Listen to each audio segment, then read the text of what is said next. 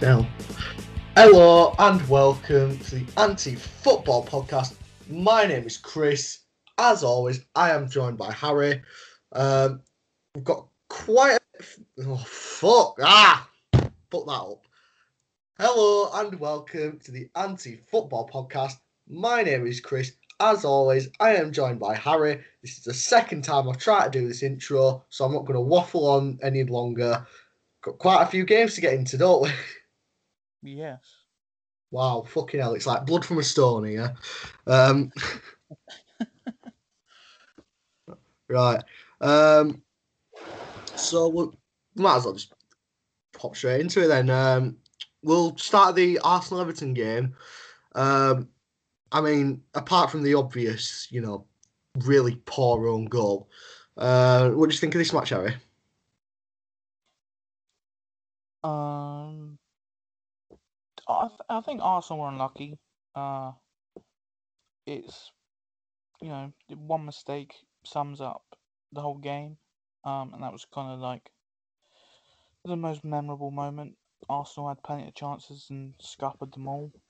Um, and it's kind of been sort of a tale of their season where you know they do perform well in some games, but they, they don't come out with the necessary results. Mm. Yeah, um, I think that um, you know that they kept the ball well, did Arsenal, but I, I think they sort of like struggled to do much with it. I think the forwards especially struggled. I mean, you know, um, they had 14 shots, three on target. Um, you know, I think that um, you know, obviously there was quite a bit of rotation in in this team. You know, uh, putting Pepe out on that um, left hand side, having Nketiah up front. You put and they put Granit Xhaka at left back, which is the second time I think that they've done this. Um, I mean, personally, I'm not a big fan, but I understand because is injured, they've got to do something. Um, but yeah, I think that um, it was a mistake to start Nketiah. I think that just because he scored against Fulham, um, I think Arteta sort of put his faith into him, um, and he didn't really perform. Um, and like saying, you know, how many times have we said this about Arsenal this season? You know, one mistake at the back has cost them points, and now I think it's pretty safe to say that they won't be getting European football next season. Um, they could via Europa League. Mm, yeah, true. Um, but I think that's the only way. I think via the league, I don't think that they'll be. I don't think they'll be finishing in the top seven. Um, mm. I mean, you know, currently seven points behind Spurs, who are in seventh, but Everton do have a game in hand, which could take them um, up into fifth, potentially with a massive goal swing, um, which would mean they'd have to overtake Liverpool, which have, who have an eight point advantage. Um, and Arsenal, you know, uh, still got Chelsea to play as well. Um, I can't see them overtaking that. So I think that, um, you know, like you say, unless they manage to turn around against Villarreal in the second leg and then beat most likely Man United in the finals, um, yeah, I think there'll be no European football next season for Arsenal. Um, and here's a question for you: How long do you think they will stick with Arteta? Because you know, I think this season we have seen a lot of um, tactical naivety from Arteta. I think it's fair to say, and I think that if they start like this next season, I don't think Arteta will be in that job for long. Uh, I think it depends on the potential takeover, but if if Gakronki's there, I think December. Hmm. I'll, yeah. Yeah. Um, so you don't see Arteta going in the summer then? No. No, because um, there's there's been talk, you know, um, but you know, like you said, I think I do think Arteta has a good mind. Um, I think if you put him at a higher level club than Arsenal, he would do a lot better. Um, but I just think that you know he's not getting the best out of the players that he has. I think that he has been very stubborn this season as Arteta, um, and I don't think he's sort of realised that um, you know he's he, he's not played to his team's strengths. I'll say, um, and I think that you know, like we've said, that's ended up costing them quite a few points this season. I think the insistence on playing out from the back, um, you know, it's it, it's just stupid when you don't have the players to do it. I mean, that's cost them time and time again. Mm. Um, just being so stupid at the back is, you know, cost them goals, cost them points. Mm. But it was the goalkeeper who was at fault for the goal. Mm. Yeah, I think I think it was unlucky. I think Leno just misjudged it really. Um, but you know, um, you got to think Arsenal are probably looking back at that sale at Martinez and thinking that they um, might have made a mistake. I mean, Martinez was only like ten million or something. It was really an insignificant fee. Um, And I think that- Martinez has got only got less clean, clean sheets than Ederson. He's top of the league. Mm. Yeah, and you've got to think that they probably would have been able to get more money from Leno than they would have been able to get for Martinez as well. hmm So, you know, that definitely um, could be looking looked back upon as a, as a big mistake. Um, but I, I just, you know, I, it feels like we said this for the past few seasons, but you know, they just Arsenal really just need to get rid of the majority of that dead wood in the side. Um, I know Danny Ceballos. Uh, the rumours are that he's going to be going back to Real Madrid and that he's not going to come back. Um, although we were saying that this at this time last season, um, you know, there's talk of Joe Willock moving permanently to Newcastle, which you know, if the fee, if it is for the fee reported, which is around about that twenty million pound mark, I think that's a good bit of money to be able to get for Willock. I mean, I like Willock personally. I think he's really won me over since he's moved to Newcastle. I never really saw much in him at Arsenal, but I think he's really showed his worth at Newcastle. Um, but if you can get twenty million pounds for him, you know, based off a good patch of form, like that's a good bit of business. Um, but yeah, they could, you know, could do with just shifting on a good seven or eight players and bringing in one or two high quality players. But I think the problem is they're not attractive anymore unless they win the Europa League. You know, last season they won the FA Cup, they managed to get Europa League.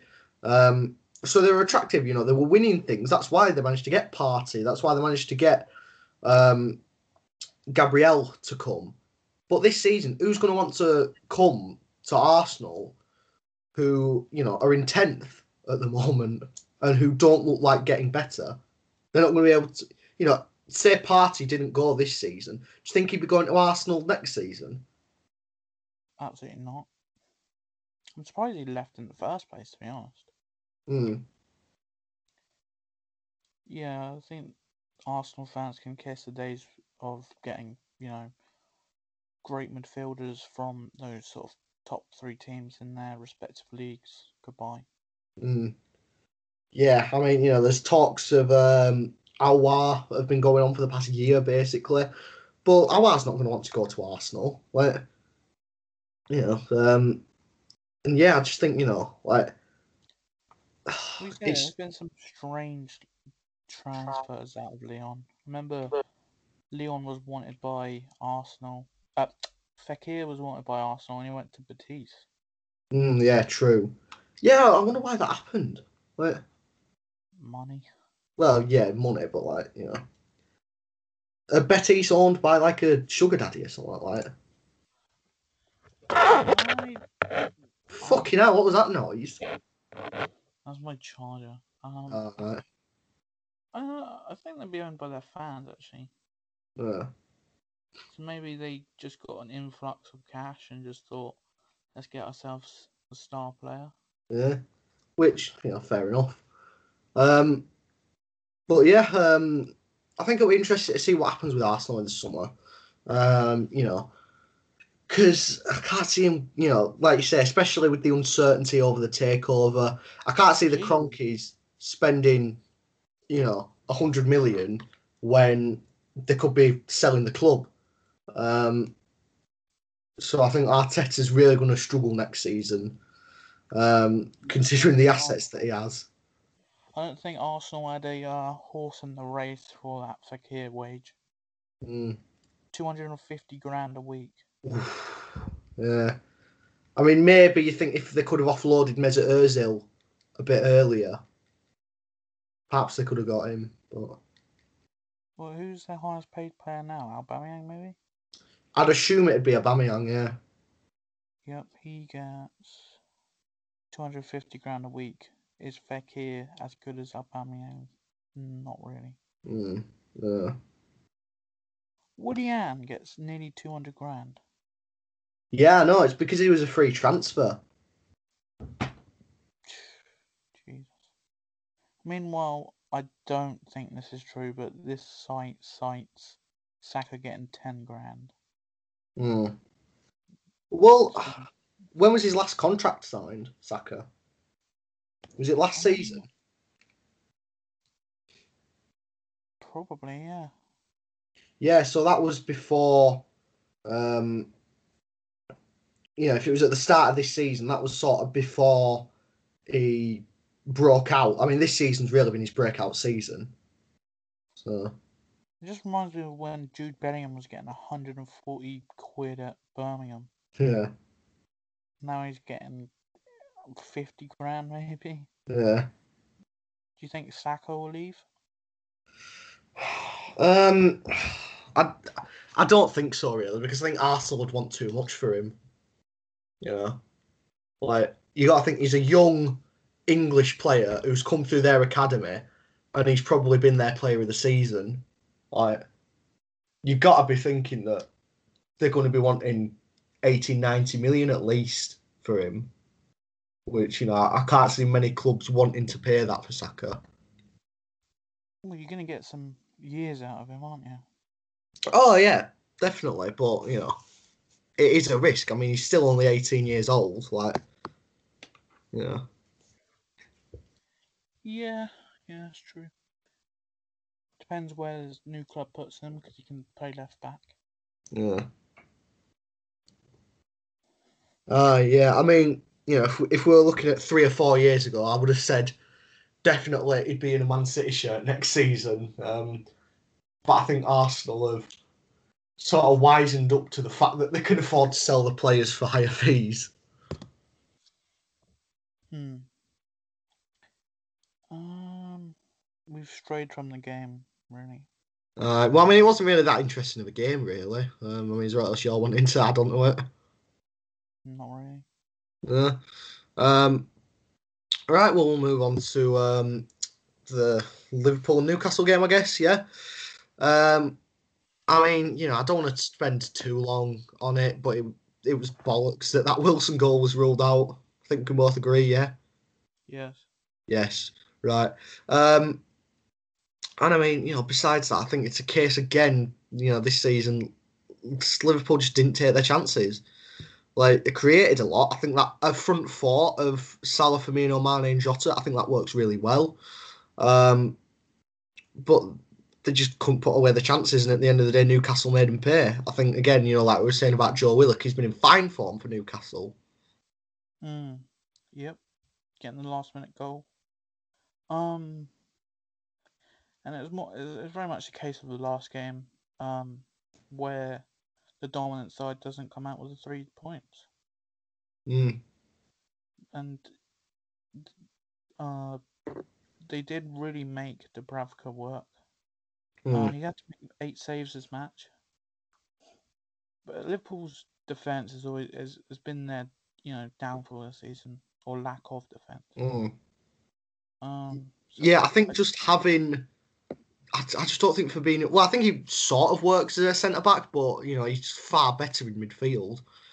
Um, and Kabak has been decent, but I don't think he's all that. Like, yeah, I'd agree. I mean, I much prefer Nat Phillips to Kabak. That's okay. Yeah, that's not really much of a battle, is it? Well, no, I think Nat Phillips has been very good this season. I think he's definitely done what's been asked of him. Um, and I think, you know, it, it's a shame because I think, you know, with Liverpool looking, you know, more and more likely by the day to be bringing in Konate, I think that we'll probably see Phillips, you know, probably try and cash in on Phillips, you'd think Liverpool, um, which is a shame because I think he's, you know, probably been one of the few standout players for Liverpool this season, if I'm completely honest with you.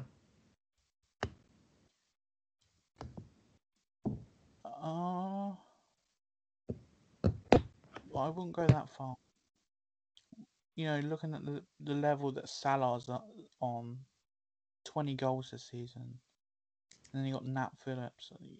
Well, no, I won't, I'm not going to say he's their player of the year, but I think he's definitely been um, up there. Definitely, you know, he's um, you know, how many Liverpool players can you say have had standout seasons this season? I mean, you've got Salah, obviously. Uh, Mane's had a very tough year. Trent's had a tough year. Firmino's had a tough year. Um, Thiago's had a rough um, like first season. Jota's been outstanding from. Jota's been all right, but I think that. What do you mean he's been all right? He's got eight goals in 16 Premier League games. Yeah, but I mean, you know, goal every other game. Yeah, yeah. I mean, I guess you're right. Yeah, like he's got no assists as well. Mm. Mane's been nothing like he has, you know, the previous two seasons. There's been quite a few games this season where Mane's been absolutely shite. Yes. Like not not to sugarcoat it or anything. He's just been awful in quite a few games this season. Yeah. Yeah, I mean, there are talks that this sort of Liverpool front three is at the end of its cycle. Uh, I mean, you know, you've got Mane who's 29, you've got Salah who's 28, and you've got Firmino who's 29. Um, and then, you know, like, got Jota coming through who's 24. Um, you know, like. Well, I disagree with the Salah one because he's still getting double figures. He's got more than he did last season. Yeah, no, I'm, I'm not saying Sal's past it at all. Um, but what I'm saying is that, you know, they all three of them are they're, they're not finished by any stretch of the wings. I mean, 29, you know, you've still probably got a good few years left. Um, I, I didn't think Firmino start, you know, ever fit in. Hmm. Um. Yeah, I mean, who who, who do you see outside of Jota coming in? Um.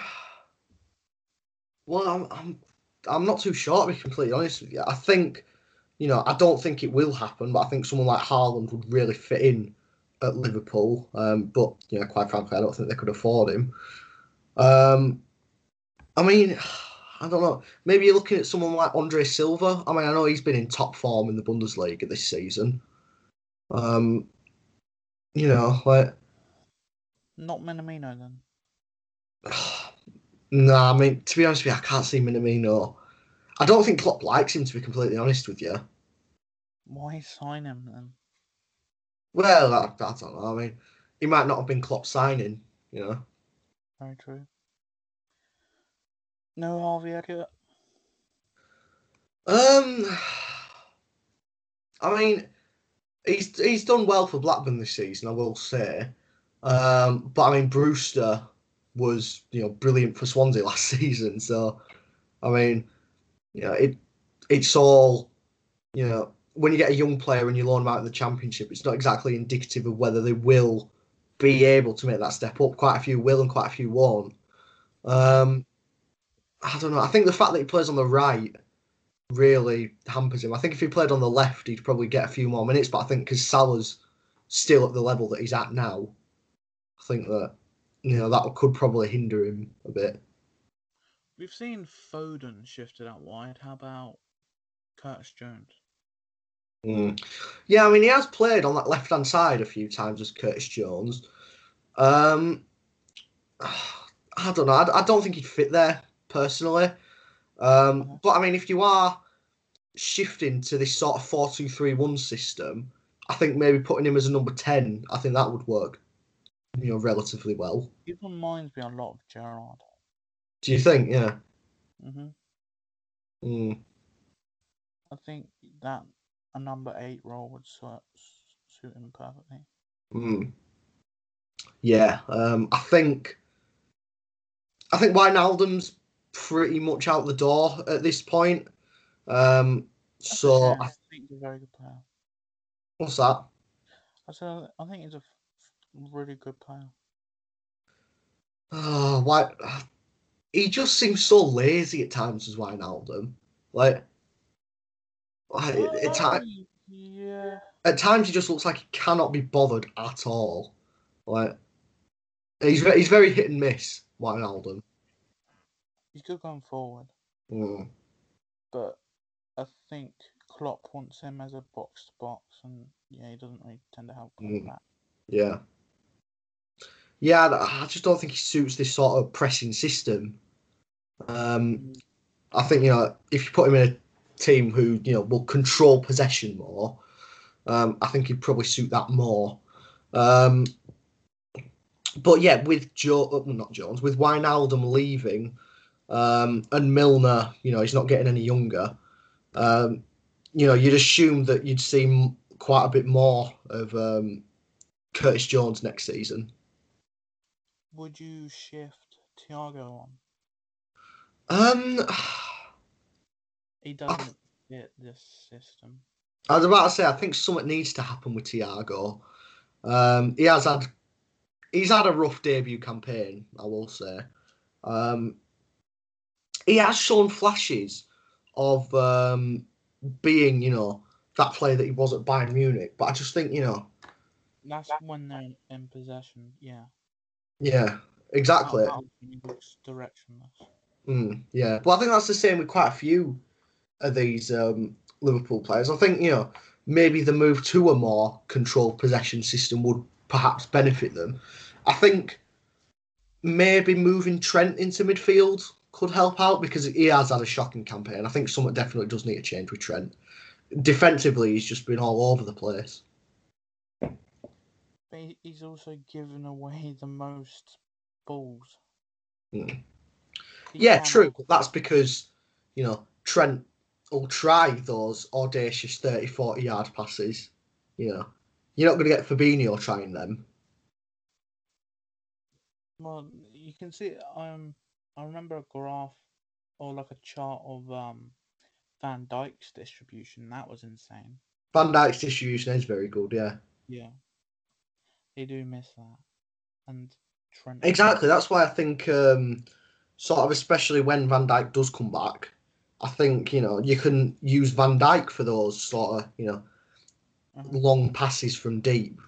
Um, you know, you don't necessarily need Trent for that. And, he, you know, you could push Trent forward more. I mean, you know, we've seen this season that Trent, he has a decent shot on him. I mean, he scored against, um, oh, who was it he scored against? Was it Villa? Um, he scored an absolute cracking goal. Um, you know, cutting in from the left hand side. Um, so I think, you know, personally, I think he would suit that, you know, being in a midfield role. Um, and yeah, I just, you know, wide or centre midfield. centre mid, I Yeah, think. okay. yeah, I agree. Well, I think sort of maybe like a, you know, maybe like a Mezzala type role for him would be good. It'd allow him to have that sort of freedom. A what? Mezzala, Mizala. yeah, sort of like a midfielder who will, you know, swap places with the winger often. Okay. I've never heard of that term. Yeah. I've probably been playing a bit too much football manager to be Yeah, completely well, honest you. yeah. Yeah. Um, but yeah, not to take anything away from Newcastle. I mean, we've been talking about Liverpool quite a bit here.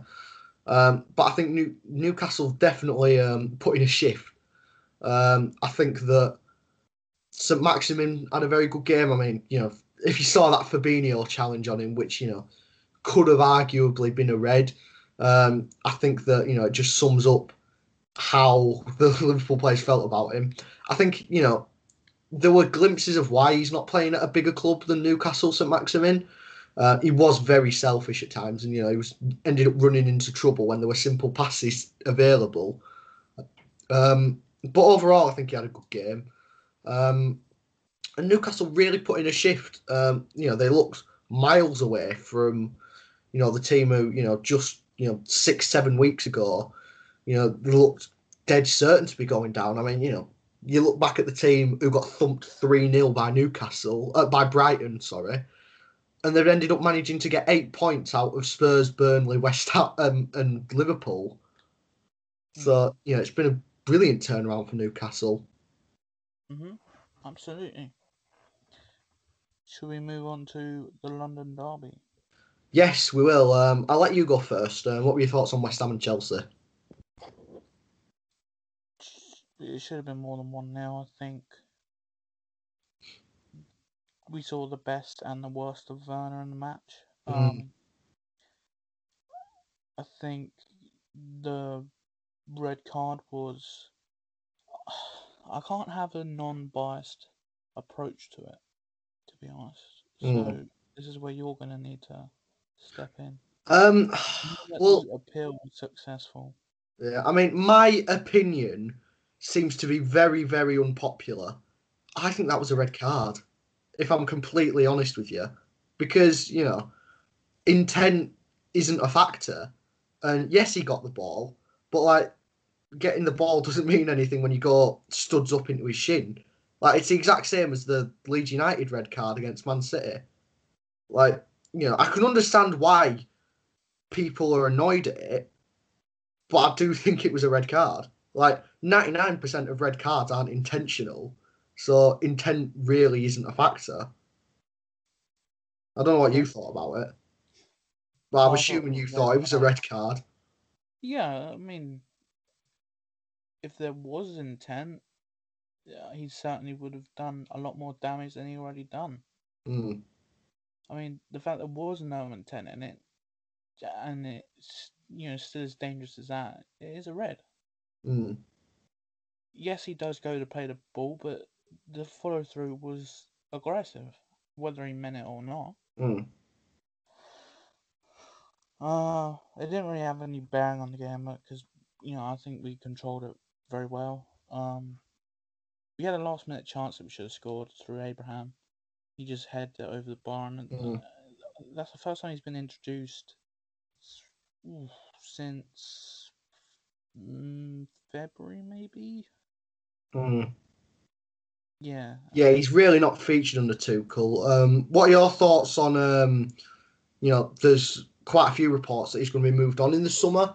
Um, Chelsea are looking at starting any negotiations at 40 million. Um, what are your thoughts on that? Because I mean, personally, I like Abraham as a player. I think he'd really fit in at you know, most top half Premier League clubs. Yep. Um, he offers something different. I mean, when he came on, like I mentioned, we you know he was there for the header. Um, it was just unfortunate he didn't put it in. I mean, Werner keeps missing chance after chance after chance, so it's you know always great to have um a striker like Abraham to come off the bench, offer something different when we're going forward, offer an aerial threat. Um, and uh, he definitely has a space. He definitely has a place on our squad. Mm, I can understand why we play Werner because Werner does create a lot. It's just he, he just can't finish to save his life sometimes. mm. Um, Yeah, I think he's just, he's the sort of player who in the summer he's going to end up going to like West Ham and getting 20 goals, and then all bloody like Chelsea fans will be saying, "Why did we sell him?" You know, I feel it's going to be that sort of thing. yeah. Know, I mean, Um, I mean, Thing is- not being around forever. yeah, that, that's what I mean. I mean, Giroud, in my opinion, Giroud is probably the better player at the moment than Abraham, but you know, you've got to think that's not going to be the case in 18 to two years time, like 18 months to two years time, like. So No. I think it would be very, very short sighted to get rid of Abraham now to accommodate Werner and Giroud. Mhm. Absolutely. Unless they're lining up a big transfer. I, Mm. yeah, and they're Abraham Has to be sold to sort of accommodate that. Yeah, Mm. but I think we need.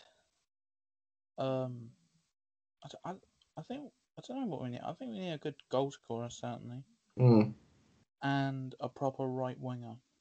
What are your thoughts on Mendy? Because I know I know um, there's rumours that Chelsea are looking for a new goalkeeper because Mendy hasn't really impressed. I mean, he's been all right, Mendy, but I wouldn't say he's exactly set the world alight. What do you think of him? I think he's been fantastic. I mean, uh, I'm just scrolling through his matches. The amount of you know, nil, you know, zeros besides our opposition is indicative of you know how well he's been in sticks. Is it, or is it an indication of how well your defence has performed? What? Well, since he's signed, he he has the he went eleven games of clean sheets. That's the most that we've had, and that Mm, was more than Cech, who had ten. mm. Yeah, I think. I think the issue is you've got to try and not compare him to Kepa, because if you do, then he's going to look like the best keeper of all time. Yeah, and it's hard to sort of like disassociate him from Kepa.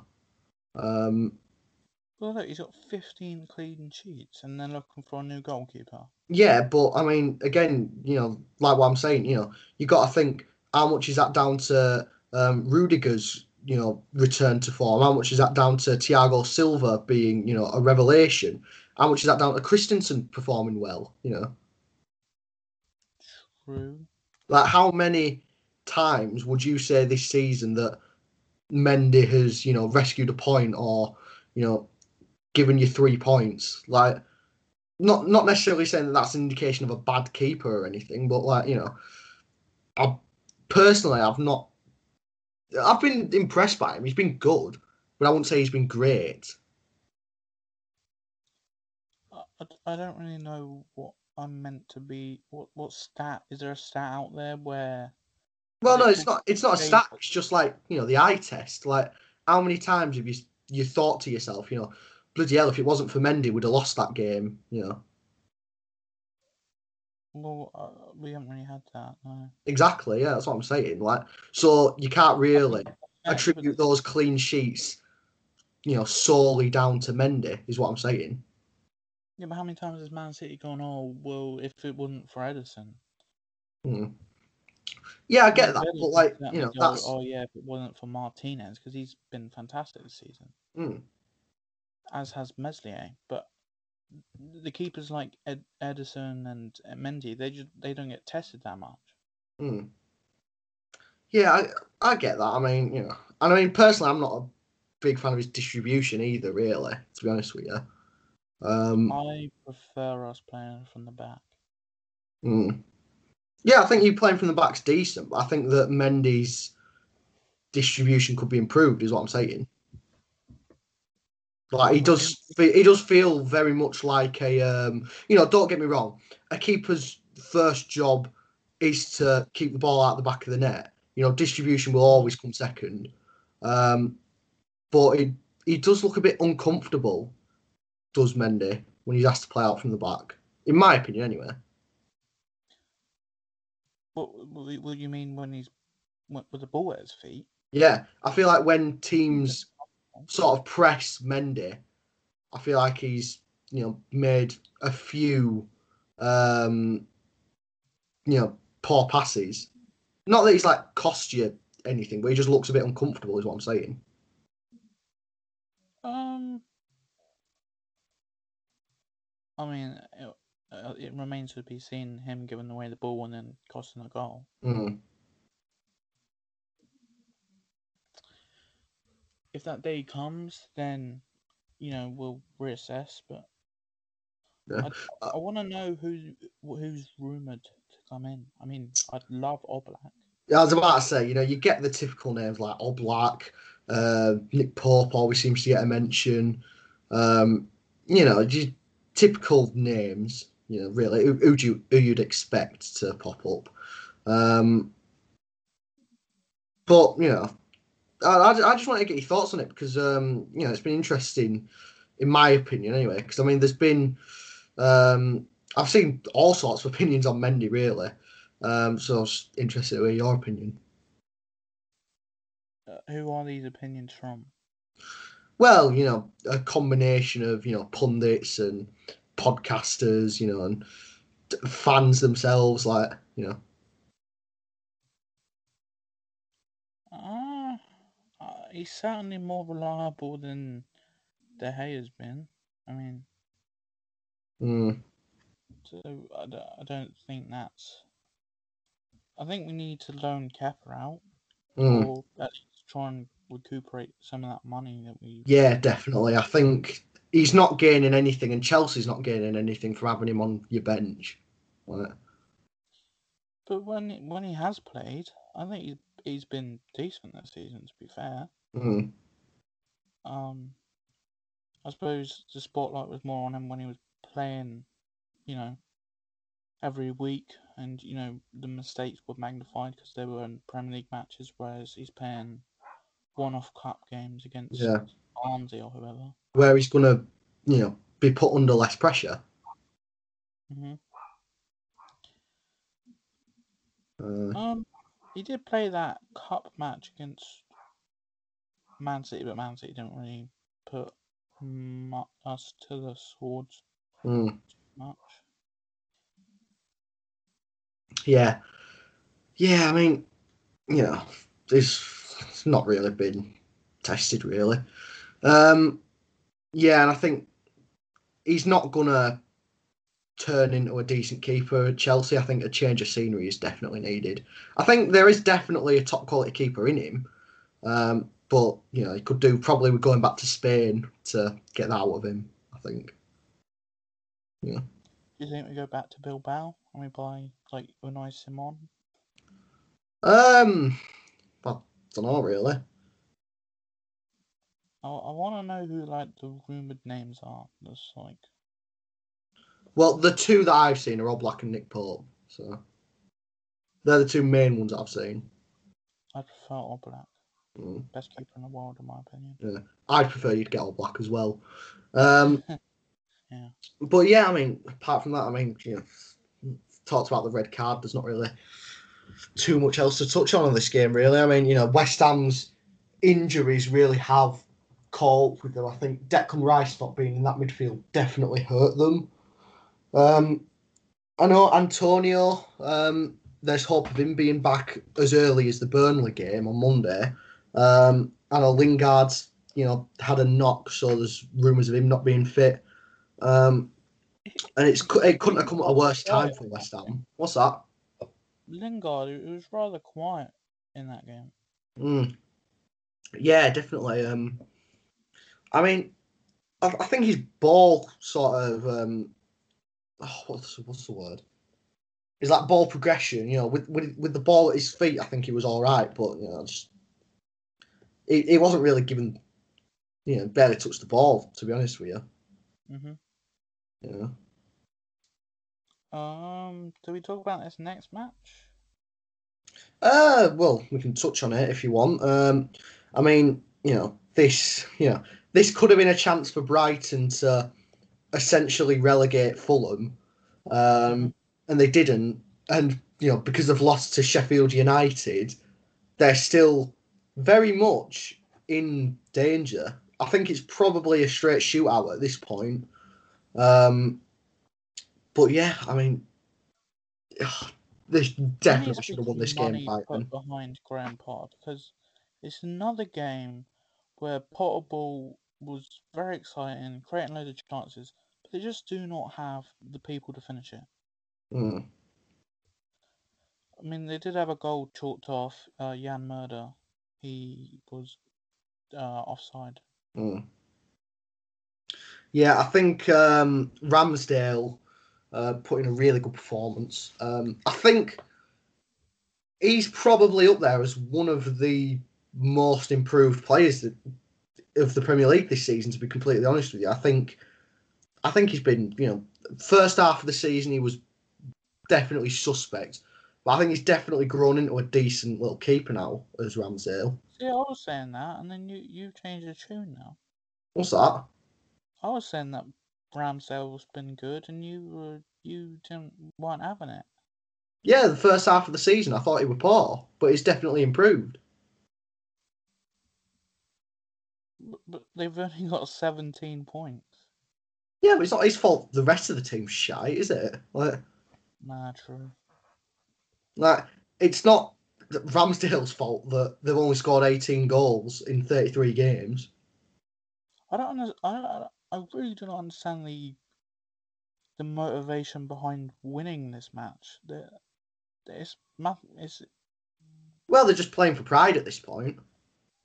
true. They- They've got nothing to lose, so because they're already relegated, so they might as well, you know, go hell for leather. True. Mm. Yeah, and I think um, next season's definitely going to be make or break for Ryan Brewster. Um, he's been god awful this season, so if he wants to have a decent career for himself, he's going to have to have an immense season next season in the championship. Yeah.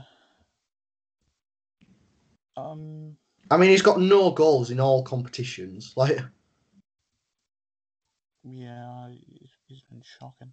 mm, But yeah, yeah, then that then that praise is going to come up again when if he does have a good campaign, mm, and then he jumps to another Premiership side, and then you know same issue. mm. What? So do you think? Do you think it's a case of he's too good for the championship, not good enough for the Prem? One of them classic situations. Yeah, probably. But then we've seen players that are shit in the Championship, great in the Premier League, like Bamford. Mm. Yeah, um, yeah, it, it's an interesting one. I think you know, I think Sheffield United will come back up depending on who they get. Um, I think you know they're rumored to get um. Oh, I'm gonna butcher his name. Um, is it Slavin? Um, oh, oh, you know, it begins with a J. Um, Jokic?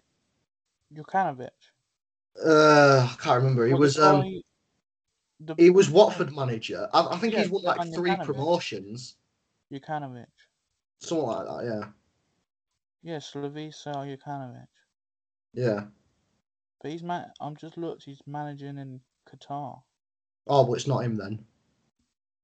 Oh, he's been there for two years. Hmm. It's not him. No, it's um. Oh, fucking what's his name? Um, you know, he was promoted with Fulham and Watford.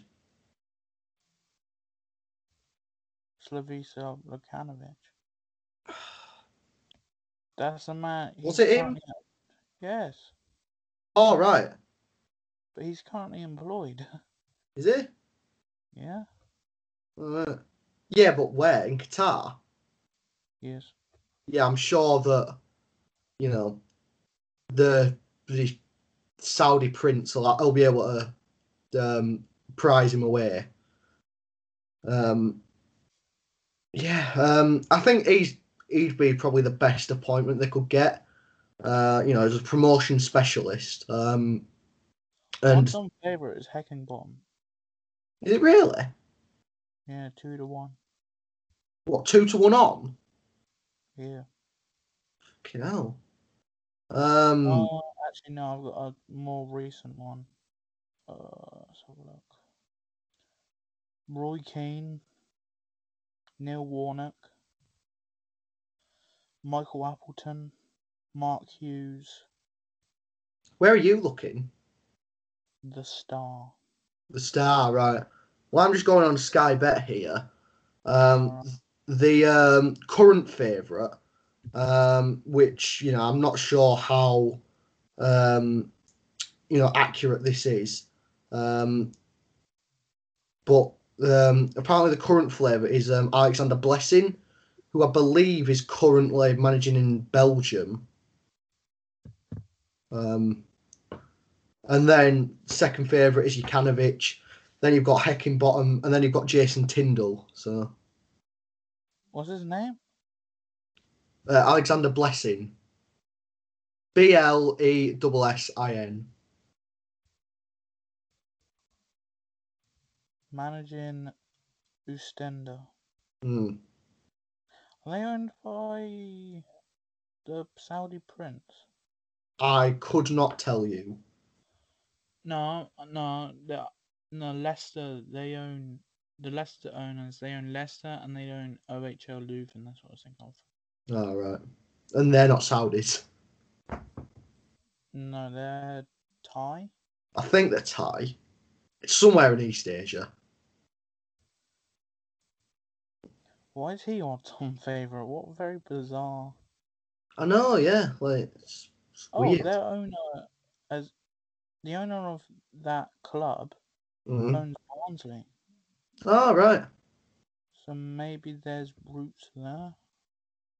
Uh, I don't know. I mean, um,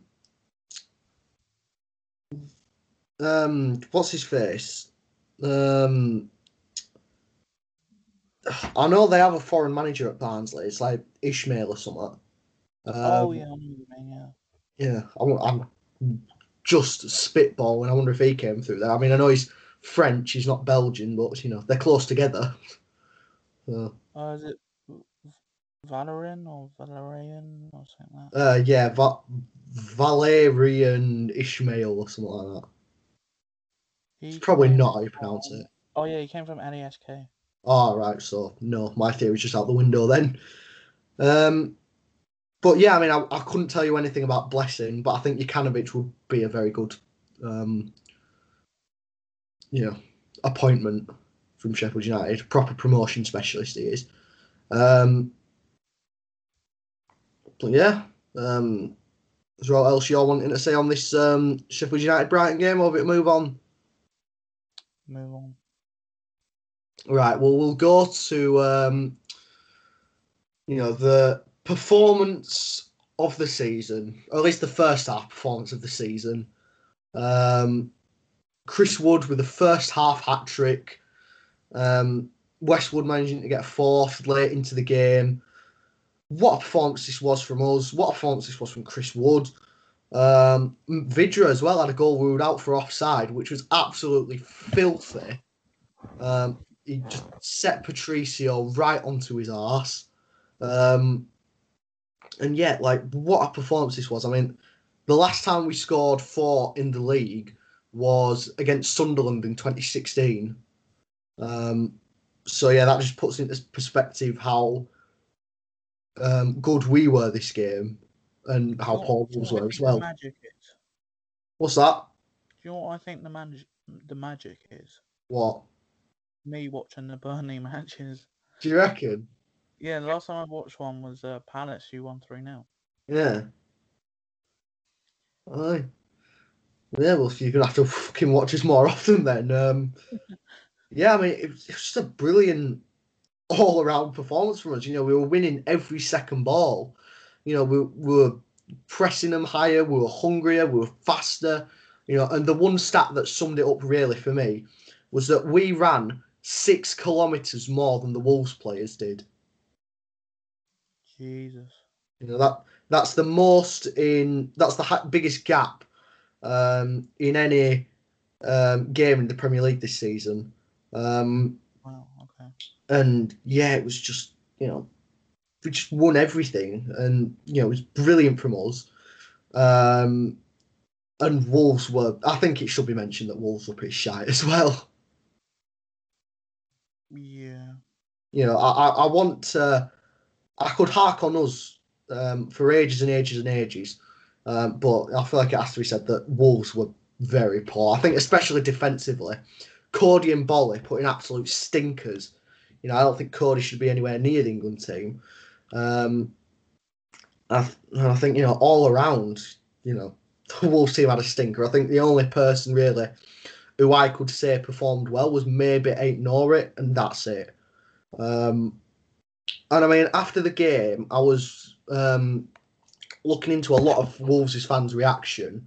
So, you know, I, I always try, I always tend to do that after a Burnley game, but I've, you know, really, you know, especially wanted to look at the reactions of Wolves fans after this game.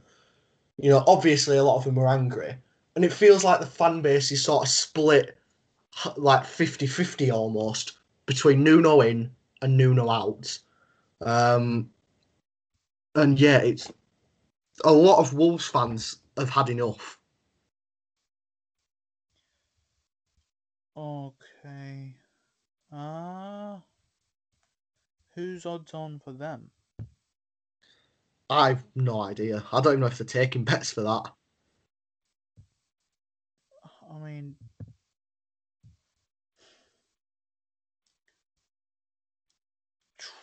uh I think uh, it's hard to sack someone like him because he has a lot of pull um, in terms of players, but if they're not performing for him, then they are in quite a predicament. Mm. Um, I'm just looking at who you know who who could replace him. Um, they're all Portuguese: Mm.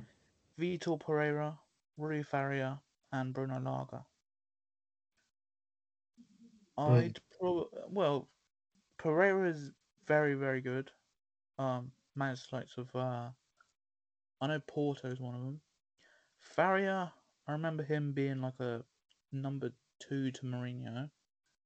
And then Lage, he he was at Swansea. Is that correct? Mhm. And I wonder if where Nuno, uh, no, no, sorry, uh, where Jorge Mendes sort of fits in Mm. with those three. So uh, I assume whoever's got the best links to him would get the job. Uh, aye. Um, yeah, because I mean, it's it's not like um, other clubs. Mendes has probably more power than the manager at, the, at, at Wolves, so um, you'd think the appointment would be based on him. So you know, names like um, Howe, Wilder, you know, Benitez has been thrown out. You know, you'd assume they wouldn't be going to Wolves. You'd assume that Mendes would want a manager who has that connection. You know, even someone like Mourinho potentially um, could be out of the question, not because of you know Mourinho wouldn't go or anything like that, but just because Mendes wouldn't want him. Mm. Oh yeah, they could get Mourinho, couldn't they? Mm. Mm, Would he go to a place like Wolves? Um, I don't know. I mean, you'd think that that's it for Mourinho in terms of the big six, the greedy six. You know, yeah, you'd assume none of the other big six would want to bring him in as a manager. Um, you'd think someone like West Ham, they're not looking for a manager. Uh, Leicester as well. Um, you know, so you'd think Wolves is probably, if he wants to stay in England, that's probably the highest level he could get at. Um, you know, he could he could go back to Portugal. He could potentially go for the Portuguese national job, um, or he could just retire as a manager. Um, but you know, it would be interesting to see Mourinho at a well, not a smaller club, but like you know, a club where there's not an expectation to win trophies.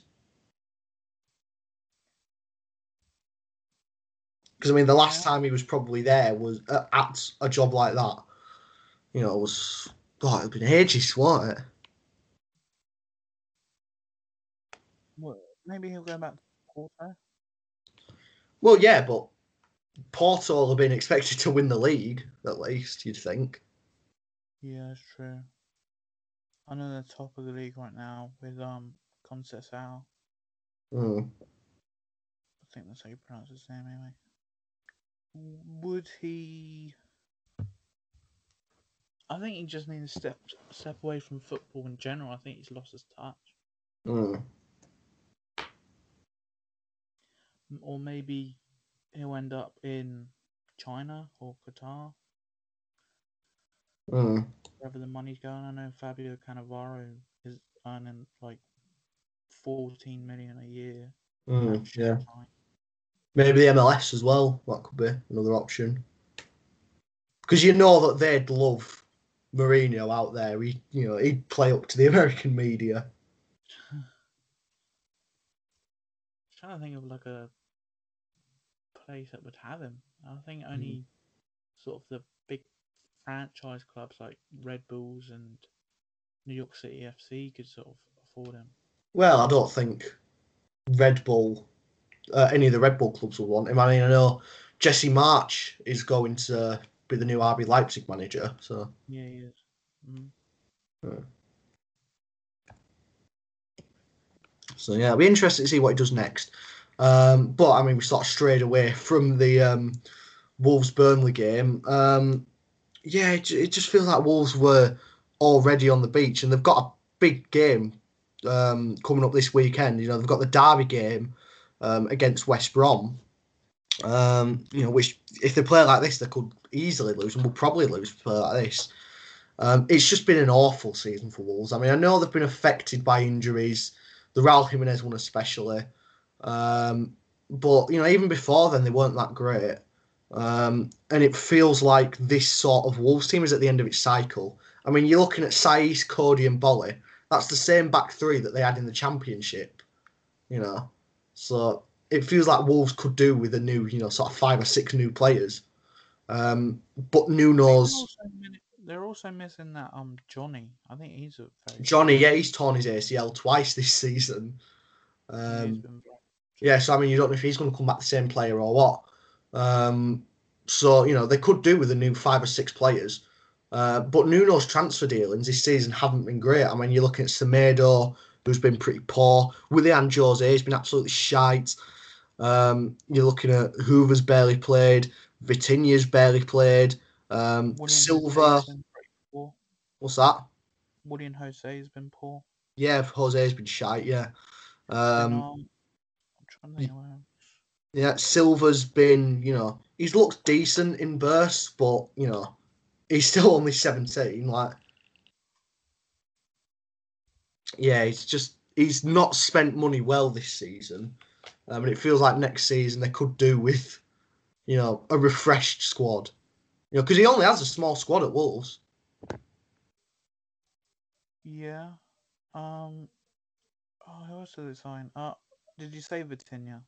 Yes, They also brought Cutrone back from loan, only to uh, loan him loan him back out again. Yeah, I'm assuming he just wasn't playing. That, that's my assumption. Mm, he was at Fiorentina, I think. Mm. I don't know. Just I think that very. I don't know. They need a striker, so they call one back, and then don't even use him. You Mm. know, right, you know. Yeah. I thought Willian Jose, who Willian Jose would have hit the ground running, but he didn't. Hmm. Yeah, no, he's been so poor this season. Like, there's there's no way of getting around it. He only played eleven games for Fiorentina. Yeah, Hmm.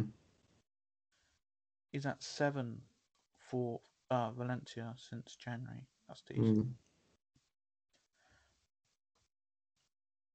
But yeah, I mean, this game pretty much exploited all the issues that Wolves have. Lack of Mm. power, uh, tired team, um, just, just could not deal with Chris Wood. I know. Yeah. Um. And that's Chris Wood's tenth goal of the season, even though he was pretty poor for like the first half of the season. I think he was just knackered.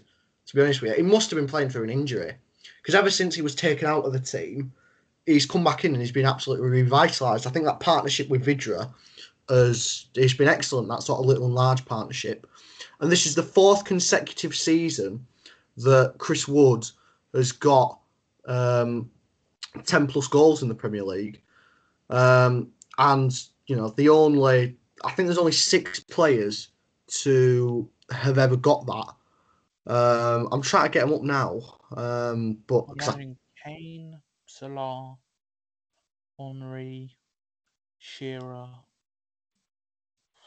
uh, Andy Cole. oh no, this is in the last four seasons. Sorry. Oh right, Um, okay. Um, yeah, he's he's in Oh. company with Salah, Kane, Lacazette, Son, and Vardy, who all play in much better teams. Yeah. You know, you've got to think if you put Chris Wood in a better team, he would be, you know, hitting, you know, close to 20 goals. Like if you put him in that Leeds team, for example. He put New Zealand on the map for Premier League um, players from different countries. They're now the 46th nation to join play, uh, players that have scored a hat trick in the Premier League. Mm, yeah.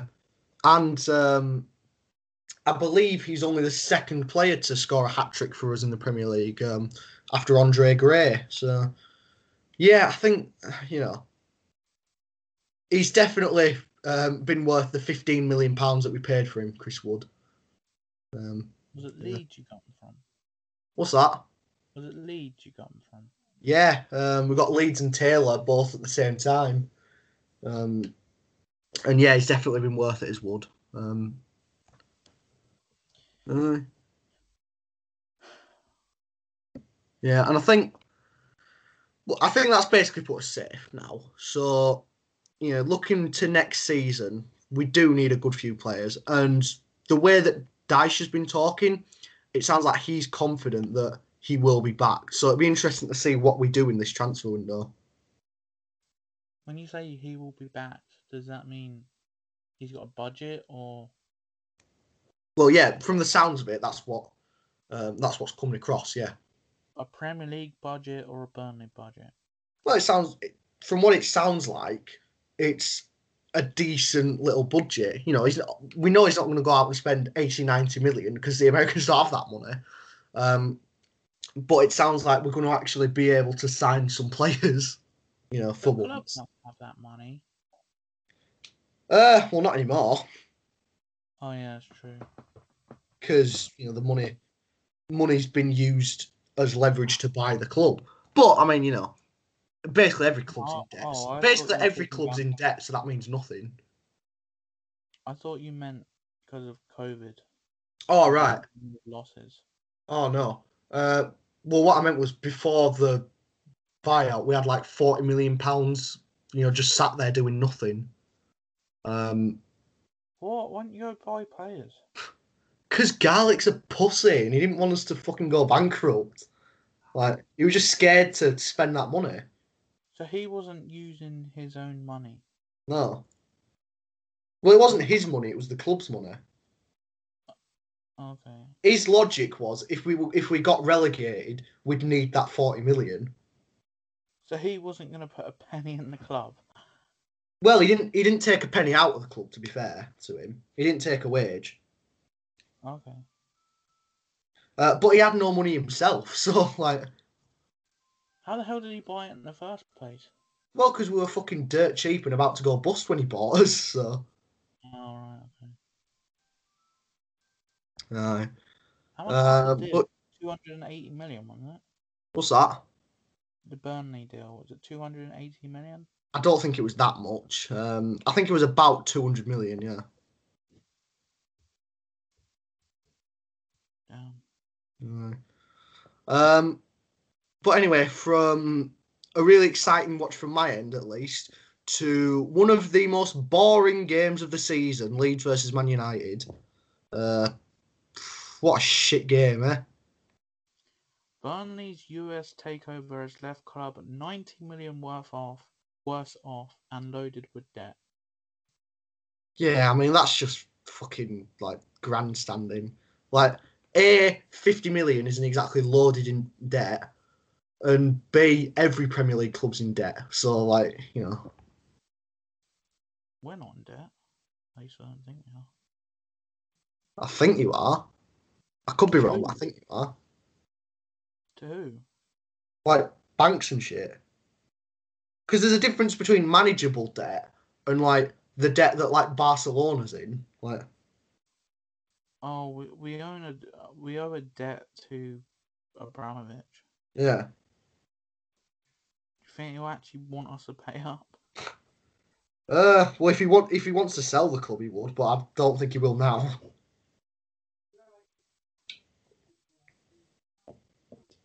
So uh, theoretically, Chelsea are not in debt. Hmm. I remember when he bought it off Ken Bates for a pound, he just assumed all the debt. Yeah. No, wait. I'm. Was it? No, I'm thinking the other way around. Anyway, he assumed all the debts, and I think he paid them all off. Yeah. So yeah. Aye. Um, but yeah, um, like I was just saying, yeah, like we've gone from a really exciting game to one of the worst games of the season in Leeds versus United. Leeds versus Man United, sorry. Yeah. Let's fast forward. Ah, it was just a shit game.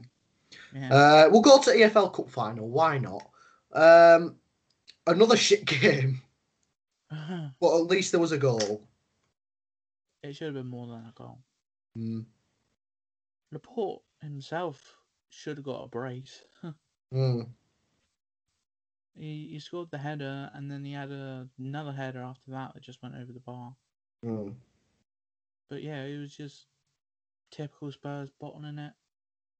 I think the the the Super Cup drama and the departure of Mourinho certainly, you know, halted, you know, preparations and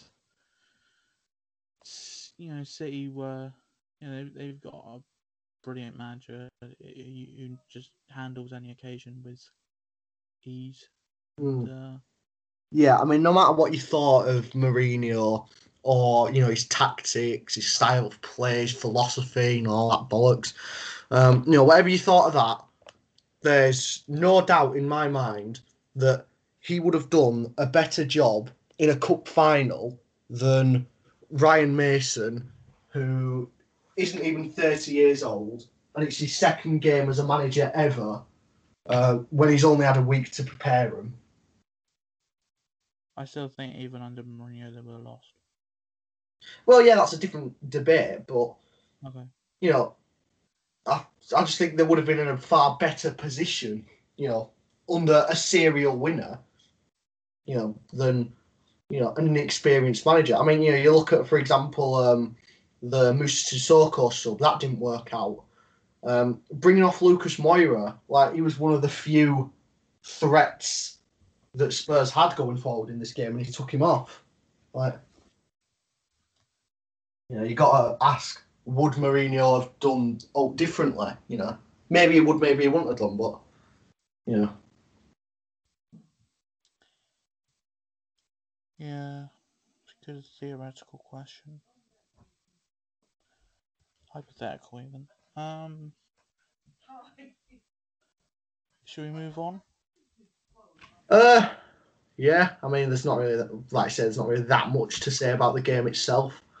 Um, as opposed to the late kickoff, I mean, this was a right, this was a right fucking cracker. Um, Aston Villa two, West Brom two. Yeah. Yeah. Two penalties, an own goal, and a 90th minute equaliser. Um, you know, it was definitely one for the neutral. This. Keinan Davis should have got a hat trick. Mm. That chance he got. I know, yeah. I mean, I, I don't really rate Keinan Davis, to be completely honest with you. I think he just looks like a bang average striker. Um, you know, I, I think he looks real. If I'm truthful, he looks championship level at best. Um, but you know, he managed to get the 90th minute equaliser when it mattered here. Um, And, the yeah. hell was Kyle Bartley thinking? oh, no idea. Clearly aligned. I mean, there's a reason that um, his contract is likely not going to be renewed at the um, end of the season. Um, I mean, we've been linked with him, and I really don't fucking want him, honestly. That West Brom defence has been shite, and they should feel embarrassed that Sam Johnstone has had to carry them all season. If it wasn't for Johnstone, they'd have been relegated in March. Uh, I thought Semi J was good in the first half. Mm. Well, I think he's been all right this season, G, but like, you know, the rest of the defence has been absolutely shocking. Yeah, I won't defend any of them. Um, it's a shame because I think some of those players, like Yokuşlu, Gallagher, Pereira, certainly Pereira, deserve better than that. Mm. Yeah, I think there's no way that we see Pereira still at West Brom next season. I think that 18 million pound release clause will get activated. I think he's definitely. Oh, it is. A bargain. Yeah, I know. Um, and he's definitely good enough to play in a top half Premier League club. Um, I think definitely. I mean, I'd love to have him at Burnley. I mean, I know it's not realistic, like at all, but you know, I'd love to have him at Burnley. I think he's an absolutely brilliant player. hmm I mean, I don't know why. I just I can picture him in a Spurs shirt. Mm. Maybe it's just because the colours are similar. I don't know. That's the point. Right. He Um, really well. Yeah, he would. Um, and I know there's rumours that um, Liverpool are going to go in for Raphinha, and that Leeds are going to replace Raphinha with Pereira. Um, I think Oh, I that. thinking of the PSG Rafinha. Okay. All right. No, the um, the Leeds Raphinha. Um, but yeah, I think that would be you know a decent move for all parties, really, apart from maybe West Brom. Yeah, but they're gonna need to take some money when they go down. Mm. Yeah, Take some control. I think it all comes down to why did they sack Bilic? yeah. I mean, it was just panicking, really. I mean, because I mean, Allardyce isn't going to be their manager next season, like so. No. You know, they're going to be left with someone who they bring in who won't know the squad and most likely will be, you know, you know, less likely to bring them up than Bilic would have been. I, I do not understand the decision after a sensational performance against Man City. Yeah, they literally drew with Man City, and then a day later they sack him. Like, you know, all to panic to bring in Allardyce, you know, who, you know, is five years out of. Well, not five years out of date, but he's definitely out of date. hmm Yeah, definitely. Um, I guess you know. Will West Brom get relegated this weekend? Um, I don't know. I mean, I can see them pulling out a performance against Wolves. Um, I think that, um, you know, definitely, um, they could get a win. I mean, they got a win earlier in the season against Wolves, so you know they could more than easily do the double over them. Um, and I mean, you know, Brighton, you know, I think they're going to struggle against Leeds personally. So, you know, I don't think they'll get relegated this weekend. Um, but that doesn't mean that I think they're going to get out of it. No way. Hmm. Do you think Chelsea beat Fulham? They should beat Fulham. I mean, you'll know better than me whether they, you think they will, but you know, they definitely should beat Fulham. Well, that performance against West Brom doesn't fill me with hope. Mm. I mean, you need to beat Fulham really to you know get them top four hopes in because you've got a really tough running in the league, a far tougher running than West Ham. Mm-hmm. When Saints did us a, a, a favour yesterday. Mm. Oh yeah, definitely. Well, I think Leicester are pretty much confirmed top four at this point. I think it is a straight shootout between Chelsea and West Ham. I can't see Leicester dropping out now. I mean, what Leicester are eight points above West Ham. Yeah. Yeah, I was thinking Chelsea could get third. Oh right. Um. If Well, yeah. get 61 points. That's two points behind Leicester. Yeah. I mean, Leicester. I mean, Leicester do have a tough running. To be fair, I mean, the last four games of the season, Newcastle, Man United, Chelsea, and Spurs, with the game against Chelsea still to come in the FA Cup. Yeah, So- That is a tough running. To be fair. yeah. I think we play them in the FA Cup. Then three days later we meet again. Mm. Yeah. Um. Should we move on to? It doesn't seem right that though. Like the FA Cup should be the last game of the season, to me anyway. Yeah, I agree. I don't quite understand it either. Yeah. Unless I've got that. No, I haven't got that wrong. No. No, we play them on the 15th of May in the FA Cup. yeah, it don't seem right that. Um, Mm,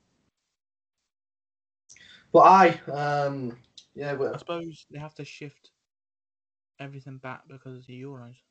well, yeah, true. And then you got the Champions League final if we're in that. Uh, We're going to talk about Leicester Palace. yeah, um, I mean, you know, again, it looks like Leicester could be, um, you know, bottling it again. Um, but you know, they um, they managed to come from behind after a Zaha goal early on. Um, you know, Castagna managed to get the equaliser, who I'm a big fan of personally, and then Iheanacho manages to get the winner. You know, um, it was such bad timing for you that literally the day after you criticised Iheanacho for being shy, he's just got on this immense purple patch. You know, he's got the most non-penalty goals for Leicester this season. He's got a goal every 116 minutes in the league. He's he's just been brilliant for him. When did I criticise him for being shy? Oh, um, a while ago. Oh, oh yeah, probably before he went on this patch. Yeah. Uh, I thought you meant I criticised him during the patch. I was like, oh no. oh, okay. Yeah, that sounds like me. I tend to get things like that wrong.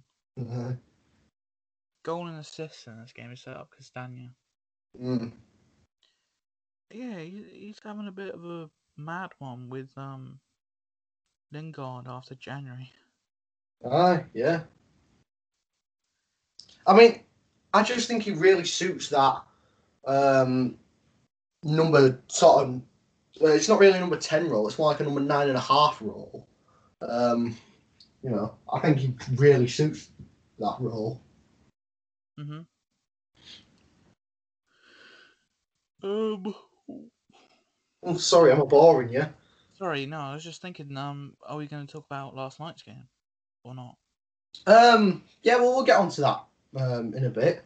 Um, but I mean, we'll cover the, the European games first. Um, sure, you'll have quite a bit to say about the um, Real Madrid Chelsea game, so I'll let you go first. Should have won it. Um, I think that first half, uh, it was all of all us. I think that sensational save by Courtois was more due to the ineptitude of Werner. I mean, Mm. dead on goal and for, he forcing a save was just due to the fact that he just shot it straight at him. Pulisic was incredible. Um, their goal came from absolutely nothing. I mean, it was bouncing about, and no other striker in the world is going to score that kind of goal other than. Ben. Yeah, Benzema, I feel like is really sort of underrated when it comes to talking about you know some of the best number nines um, of the past ten years. Really, I think he's you know he's really been excellent. But I think ever since Ronaldo's left, he sort of stepped his game up. Really. Mm, I wouldn't. I would say he's more in the limelight. Um, Mm. because no, he's not in the shadow of anyone. Yeah. Um, but yeah, I think that second half was pretty drab. Um, nothing really Mm. And I, uh, I think Ramos is going to be back for the second leg, so that hopefully we'll rotate at half five today. Um, Mm. save our best lads for the game at Stamford Bridge. But the good thing is we go into it, um, you know, all square. But we've got the away goal.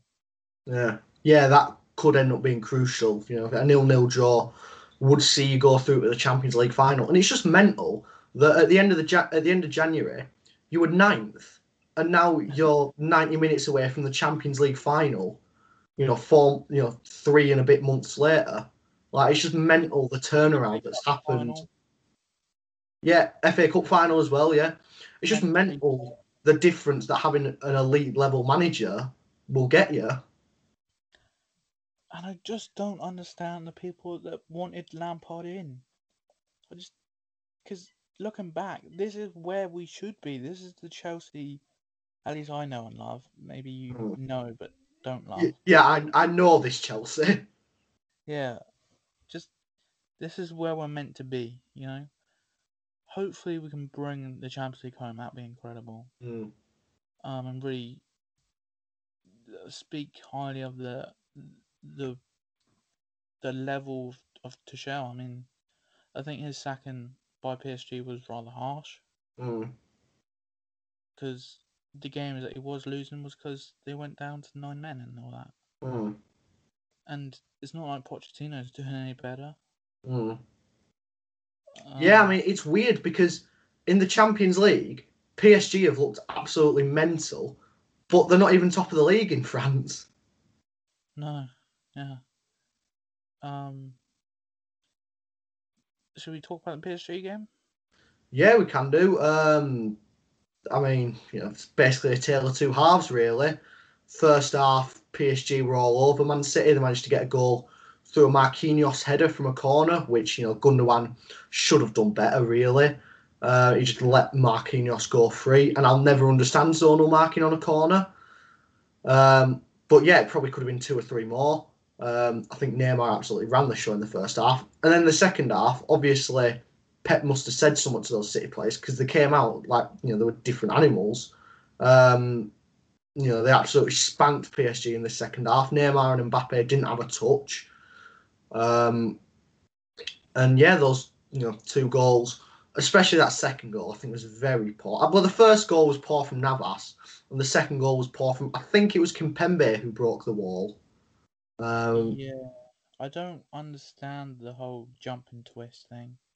yeah, because you're just creating gaps as we've seen. If you put if you put your hand on your chest and you're going, obviously, if it hits your hand, uh, that y- that handball. Um, I don't think anyone knows, Harry. I, I, you're asking me what the rule is, and no one knows what the rules are. So I, don't think the refs know what the rules are. So I guess it's unnatural. uh, it's unnatural, but it's near your body, isn't it? So I don't know. Yeah.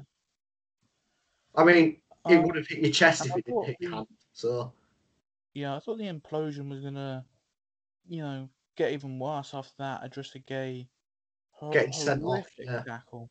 yeah, I mean, it was a straight red, Yeah, like 100. quite rightly. Mhm. Yeah, I thought City were gonna really make them pay. I mean, they were all over the place prior to that goal, and then that red card for a really unnecessary challenge. Mm. I think it was just frustration, really. Um, you know, there were nothing was going PSG's way that second half. So Well, the last few times that uh, Idrissa Gueye had been sent off, um, another player had always gone off with him. But mm. um, I thought that was going to be uh, a repeat of that, but no. Yeah. Um, should we move on to Europa League? Uh, yeah, we can do. Um, I mean, you know, where do you want to go first? Because they're both interesting talking points. These two games. Villarreal. Aye. Um, Unai Emery coming back to haunt Arsenal, really. Um, and He's missed the Europa League. That's why yeah, he won it four times in a trot. Got Arsenal to a final. Lost it to Chelsea, but could be taking Villarreal to a final uh, as it stands. Mm, Um, that that first half an hour by Villarreal was brilliant. Manu Trigueros and Raul Albiol with the goals. mm. yeah. I mean, it really, you know, surprised me to see Raul Albiol still playing. He's only thirty-five as well. I'd have thought he'd have been older than that. Feels like he's been around forever. Yeah, he's he's very well travelled. Yeah. Mm. Um, Pepe converts a penalty. What did you make of the Etienne Capoue second yellow? Uh, well, I think it wore a second yellow. Yeah, but to give him a red card as he's been stretched off. Well, yeah, but you know, if it it's a red card, if it's a red card, you know what I mean? Like, Yeah.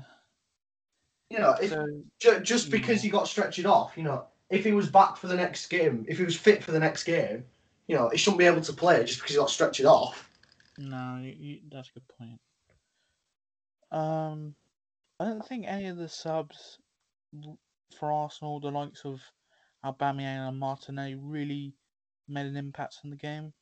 No, not really. Um, I think that, yeah, it was, it was just a night where not much went right for Arsenal, really. Um, I think they really got lucky in the fact that they managed to get an away goal. Um, I think that's sort of the only sort of thing they can, they can cling on to because, you know, take it back to the Emirates and you can easily fluke a 1 0. Because if it were 2 0, you know, I'd, I'd be almost certain that Arsenal would be knocked out. They, they just looked absolutely toothless in this game, really. You know, the only goal that they got was a scuffed penalty. Yeah, I mean, Villarreal made Leno work, um, forcing four saves out of him, Mm. and then the two goals, obviously. Um, but when I'm actually looking at the the shots and the possession, it's a it's a very level playing field. It was just a difference of the quality in those shots leading to the Mm. goals.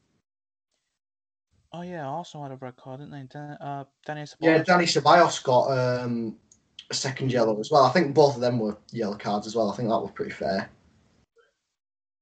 Yeah. So he'll be missing the second leg. I mean, I don't think that's. I mean, who do you think will fill in his role in the next game? Do you think it'll be Elneny? Um, I mean, you'd assume so, wouldn't you? I mean, you if Xhaka's going to persist at left back, you know that leaves you Elneny, um, and then you know maybe you could drop Smith Rowe back. You know, maybe maybe even someone like Miguel Azeez, you know, from the Arsenal academy could fill in. Um, but you'd assume it'd be Elneny. Mm-hmm. Um, Um, I'm not really all that excited to talk about the next game. Yeah. Um, I, I mean, you know, it, it it was a dem- especially that second half. It was a demolition job. Like you'd assume United are through to the final. Yeah. Yeah. I mean, I know that um, Ole Gunnar Solskjaer says, you know, it's not job done, but it was a good job done. Like, um, you know, which amused him, which is all that matters. Um, but that sort of trio on that, you know, that left hand side triangle of um, Bruno, Pogba, and Cavani were absolutely immense going forward. And I think if Cavani has agreed a new contract at United, which is what has been rumoured, you know, that could be an immense sort of trio next season. Yeah. I mean, yeah, they completely tore that fence up. I mean, it's it, it's kind of crazy that Roma led two one at one point. Mm. Um, and then it seemed after Smalling got his yellow card, it all fell apart and Mm. the floodgates opened. Yeah, I know. Um, I mean, it, it was just an immense performance going forward from United, and I genuinely do think that they are a centre half and maybe a defensive midfielder away from really pushing for that title. I think, Hasn't Eric Bailly just signed a new contract? uh, yeah, but I mean, the problem with Bailly is he's only fit for like ten games a season. What did you say they they need? A centre back and And a defensive midfielder. well, I don't know why, but United fans seem to love Fred. Yeah. I mean, he's been all right this season. It's probably his best season in a United shirt, but you know, he's not brilliant. I like McTominay. Uh, I don't know. What, are you not a fan?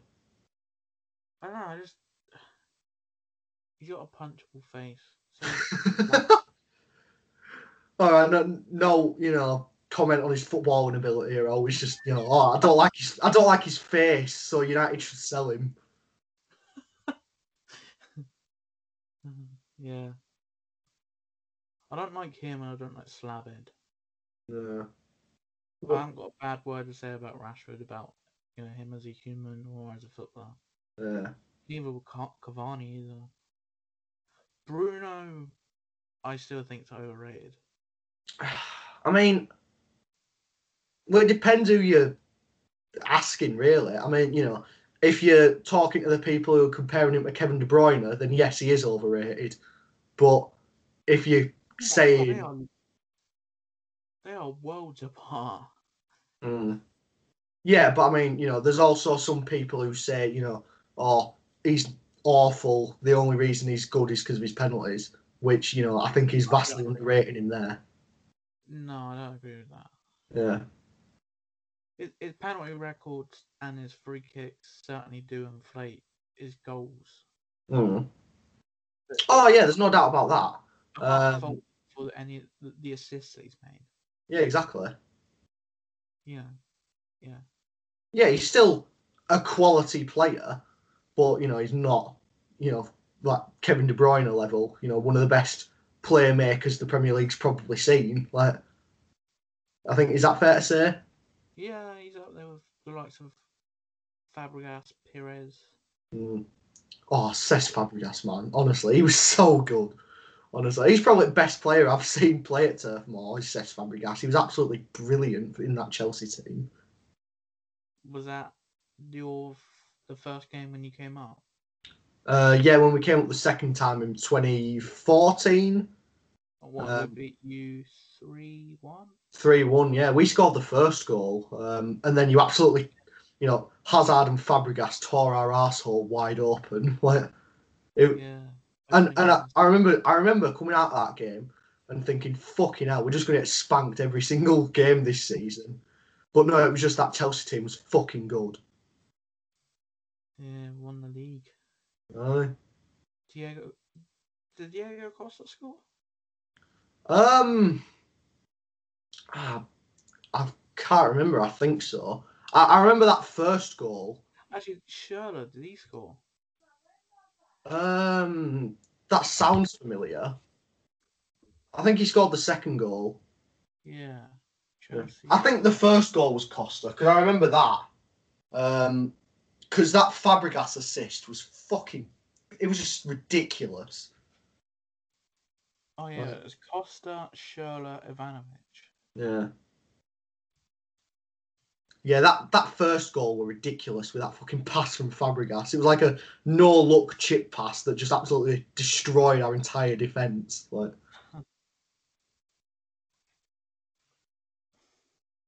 Yeah, I mean, we were sensational that season. mm. oh yeah, easily. Um, but yeah, um, I think you know is that all the you know got to say. I mean, we kind of digressed from the United Roma game there. Um, you saw Drogba. Drogba came on. Yeah, I, the thing is, I don't really remember him. Like, Oh, he came on late. That's why. yeah, Oh, what a team that is. mm. Yeah. Should we wrap up? Aye. Uh, well, I mean, you know, we've still got that Southampton Leicester game to touch on. You know, really quickly. Um, you know, like like you said, Southampton did you a favour, definitely. Mhm. Um, I thought they were really good. Mm. Um, holding on. Well, even getting equaliser one 0 down, and with ten men. I mean, against a Mhm. team that's third. Oh yeah. Um, you know, and also a team that beat them nine 0 last season. So you know, we Yeah. can't forget that. It's, it's a very weird Southampton side. You see the best, like last night, and then you see the absolute worst with the, the games against, well, Leicester last season and Man United losing 9 0. Mm. I think Hassan who deserves a bigger club. Do you think? Yeah, I mean, I mean, there's only so much you can do at Saints, and they, the owners don't back him, and the job he's doing with the the, the real lack of quality that they've got outside of Ings and Ward Prowse, maybe K, uh, Kyle Walker Peters as well. Like that's you you you literally got three players to rely on, one of which is Ings, and he's in and out of the squad due to injury. Yeah, Mm, put them to a FA Cup semi final. Let's not forget as well. mm. Yeah, I think problem with Hasenhüttl, in my opinion anyway, is that it's the same problem that like Graham Potter has, is that like he tries to play too good football for the players that he has. Like and that's why you see him, you know, getting spanked nine 0 It's because they're trying to like play out from the back or like, you know, trying audacious passes, what they just can't do, and they get punished for it. Um I mean, you know, he's clearly a good manager because he did well for was it Leipzig he was at or Salzburg? It was. I think it was Leipzig, wasn't it? Yeah. Yeah, yeah, he did all right for them. Um, and I mean, you know, same thing with Potter. I think he'd probably do better at a bigger club. I just think he's, um, you know, he's not getting the best out of his current squad purely because of the style that he's trying to implement. You know, he's, he's not playing for his players; he's playing to his own philosophy. If that sort of makes sense. Yeah, I mean, Hasenhüttl's first season with Leipzig, they'd just been promoted, and they finished second. Mm. That I mean, and then he goes to Southampton. Yeah, I mean, if that had happened three years later, that wouldn't have happened. Like, Hmm. yeah, Their top scorer was Timo Werner with 21. Mm. yeah, when, when he could actually find the back of the net. Um, Hmm. yeah. Ah, but yeah. Um, I mean, I think Leicester's pretty much confirmed top four. Um, I, I know we were saying they've got a tough run in, um, but I think they're pretty much confirmed top four. Um, what do you see them doing in the Champions League next season? I mean, do you see them going far? I mean, this season obviously got knocked out earlier than a lot of people expected. I think in the Europa League. So Uh, it depends on who they sign, doesn't it? Mm. It's too early to sort of predict. I mean, depends who they get on in the groups. I'd imagine there'll be pot three. I was about to say I don't think they'd be fourth seed, but I can't imagine them being top two. So I think third seed is probably most likely. Yeah. So that give that so pot one is obviously gonna be someone hard. Pot two, you could end up with a team like Zenit. I think Leicester can certainly get past them. Aren't Zenit pot one? It depends. I swear they were pot one. It's usually them or Benfica. So Hmm. yeah. Yeah, it'll be interesting to see Leicester, you know, next season coming up against, you know, a actual big team, you know, in Europe, someone like a Bayern Munich or a PSG, just to you know sort of see the level that they're at. Because we haven't really got a chance to see that from Leicester this season. Um, you know, we we saw them; they beat Man City early in the season, um, but besides that, they haven't really been they haven't really come up against top level opposition. So it'll be interesting to see that next season. You know, to just sort of gauge where Leicester are at at the moment. Mhm. Yeah. And it, it'd be interesting to see if it impacts her league form. Mm. Yeah, definitely. I mean, I think this season they've sort of balanced being in the Europa League with being in the league well, you know, and they've got to a cup final as well. Um, you know, and there are less um, games in the Champions League than there is in the Europa League, so you know, you'd assume that they'd perform well, but you know, again, you know, who knows?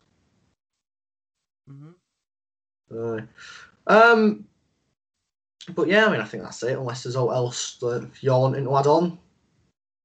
No. No. Uh, right. Well, have you got anything you want to plug then? Uh, my Twitter at has a tweets ten. Yep. Uh, and I'll plug mine at IWGP Crispy FC, and you can follow the pod. No, it's not. Fuck. Um, and I'll plug mine at Chris underscore underscore BFC, and you can follow the podcast at Anti Football Pod. Uh, that is it from us, and you know we'll speak to you a lot later.